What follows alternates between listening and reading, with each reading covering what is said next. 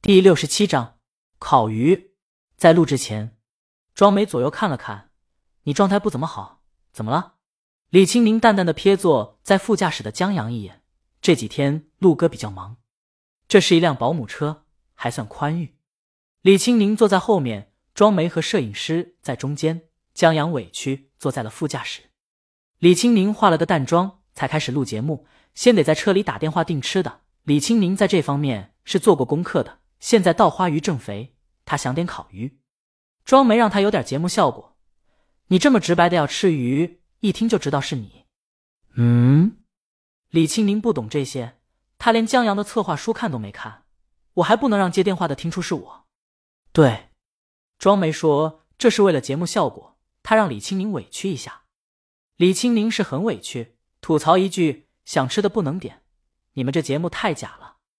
他又拿起手机。这次前面的摄影机在拍了，手机很快接通，对面听声音是明显是文老师。李青宁压低声音：“喂，文老师，可以点菜是吧？”“啊，是。”那边文老师语气中疑惑，不知道为了节目效果还是真没听出来。“我点三套鸭。”“啊？”文老师看着同伴江南，江老师是大厨。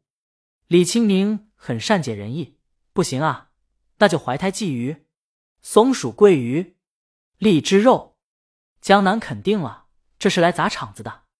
这几道菜不是做不做、会不会做的问题，而是普通大厨做不做出来的问题。李青明说：“这都不能点啊，那就来烤鱼吧。”这急转直下，让文老师有点懵。好，待撂了电话以后，江南老师和方圆就那位经常上音乐综艺节目。偶像是大魔王的方圆，他跟文老师和江南一样，都是常驻嘉宾，这也是为了平衡一下，有话题可聊。江南曾是节目主持人，现在拍电影，文老师涉足影视剧，就缺个能聊音乐的，所以选了有综艺细胞的方圆。他们在猜这位嘉宾来的是谁，旁边还有一位女歌手跟他们一起猜，她也是邀请来的嘉宾，跟江南有过合作。同样是一个歌手，名字叫林乐乐。方圆觉得来的很可能还是一位歌手。他刚要说名字，文老师打断了他，点了五道菜，就有三道鱼，还能是谁？你偶像鲤鱼？哇！林乐乐和方圆惊讶出声。方圆还睁大眼睛：“真的假的？你不要骗我！”文老师很肯定：“真的。”哈！方圆高兴的叫出来。让文老师险些遭不住。他看了江南一眼，他现在知道为什么方圆在音乐综艺节目上吃香了。这反应，这动静，就是出节目效果。不过俩中年老男人不喜欢这样，他让方圆收敛着点儿。你偶像要吃到花鱼，咱们快去抓吧。他们分到的稻田里有养鱼。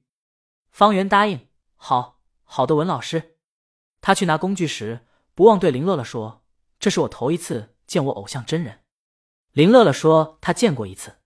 他年纪大，出道晚，六年前出道，在某个颁奖仪式上见过鲤鱼，见过大魔王的意气风发。不过后来就再没见过了。方圆心匆匆去抓鱼了。这边李青宁挂了电话，庄梅就佩服的竖起大拇指。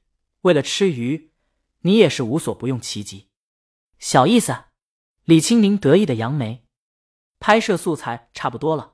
等到了地头再拍也不迟。庄梅让人把摄影机关了，给李清明讲起了待会儿节目录制流程。他可知道，这位老友的综艺细胞的确不太丰富。不同的团队是有不同理念的。江阳给出的策划案虽然同前世的差不多，但庄梅组建的团队所呈现的就是另一种风格。江南和文老师跟说相声一样，这是笑点。然后他们见识广，经历多，认识的人多，在饭后会有聊天。当然没有常见的访谈节目那么正式，全靠江南和文老师随性而为，风格就是没有风格。江阳听起来有点像以前看过的《今夜不设防》，不升华人生，只谈风花雪月。庄梅说这是江南和文老师的主意，尤其江南早起节目主持人出身，主持的就是读书、访谈之类的节目，有一股文艺拧巴劲儿在。庄梅提醒李青宁，今夜可能会谈到他退隐以后的生活。甚至于感情，如果不想谈的话，可以在节目中略过。也可以在后期剪掉。无论节目，文老师还是江南都无所谓。所谓向往生活，就是有酒、有菜、有朋友、有歌、有戏、有文学、有爱情、有穿越世界的旅行。当然，这些只是饭后。若饭后跟江阳的策划有差异的话，白天的流程就差不多了，就是用劳动去获得一日三餐。但是庄梅设定有点褪去远方生活的滤镜，没有好看的狗，只有一只田园土狗，养的鸡鸭和猪羊是能换钱的。节目组不会给住户们任何支持等等，节目效果就在这些明星们真实劳作中了，也不会太累，就是食材的获取罢了。几个人在水田、荷塘、菜园等支持下，一日三餐很容易弄齐的。有忙有闲，有许多环节可以出节目效果。